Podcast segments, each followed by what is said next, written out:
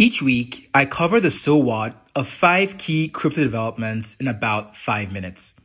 Let's go. Number one, Bitcoin Senator joins banking committee. Senator Cynthia Lummis of Wyoming is the only member of Congress who has disclosed owning cryptocurrency. She first bought Bitcoin in 2013 based on a recommendation from her son in law. So what? The Senate Banking Committee hosts hearings on the development of the digital dollar and stablecoins like the Facebook backed Diem project.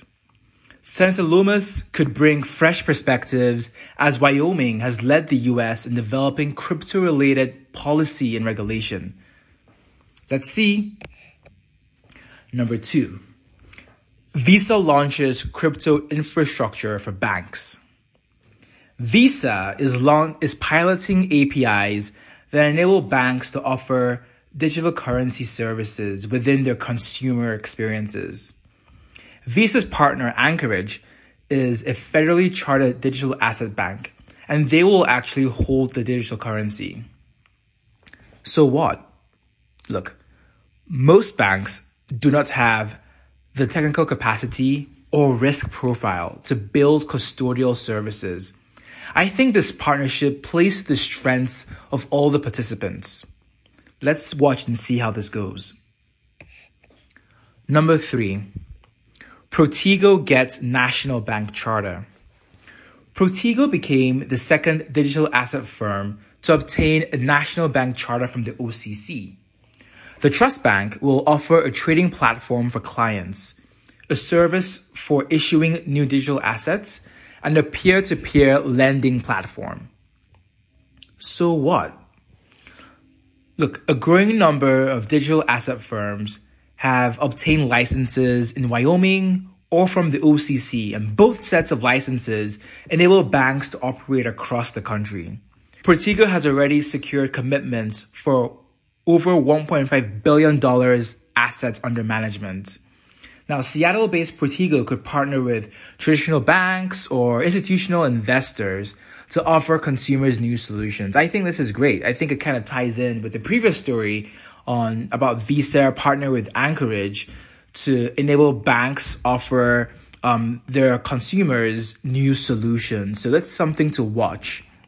Now, the fourth story this week is from Nigeria, my home country, and it's kind of going in the opposite direction because Nigeria just banned crypto.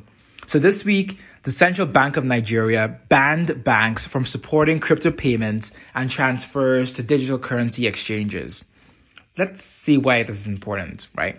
So in October 2020, the CBN ordered banks to shut down accounts associated with organizers of nationwide protests against police brutality, police rape, and police extortion.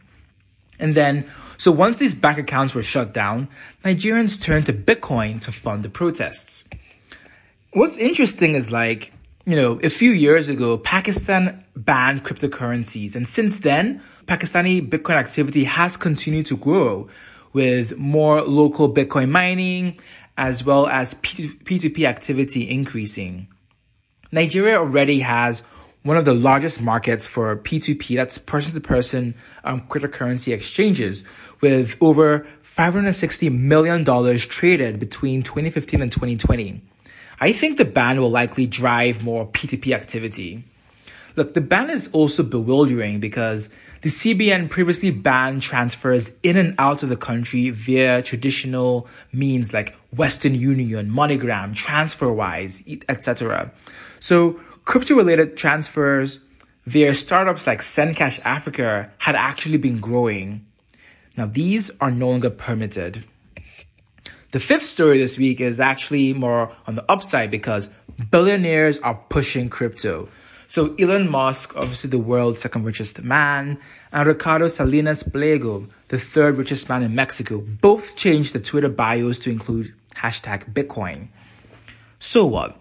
Look, Ricardo Salinas Pliego first purchased Bitcoin back in 2013 for like $200 a pop. He called it the best investment I ever made.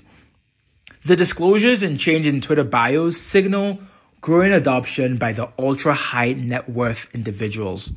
And this week, you know, MicroStrategy held its Bitcoin for Corporations conference where it shared its playbook for adding digital currencies to its treasury. Now, this event was targeted at executives of public corporations.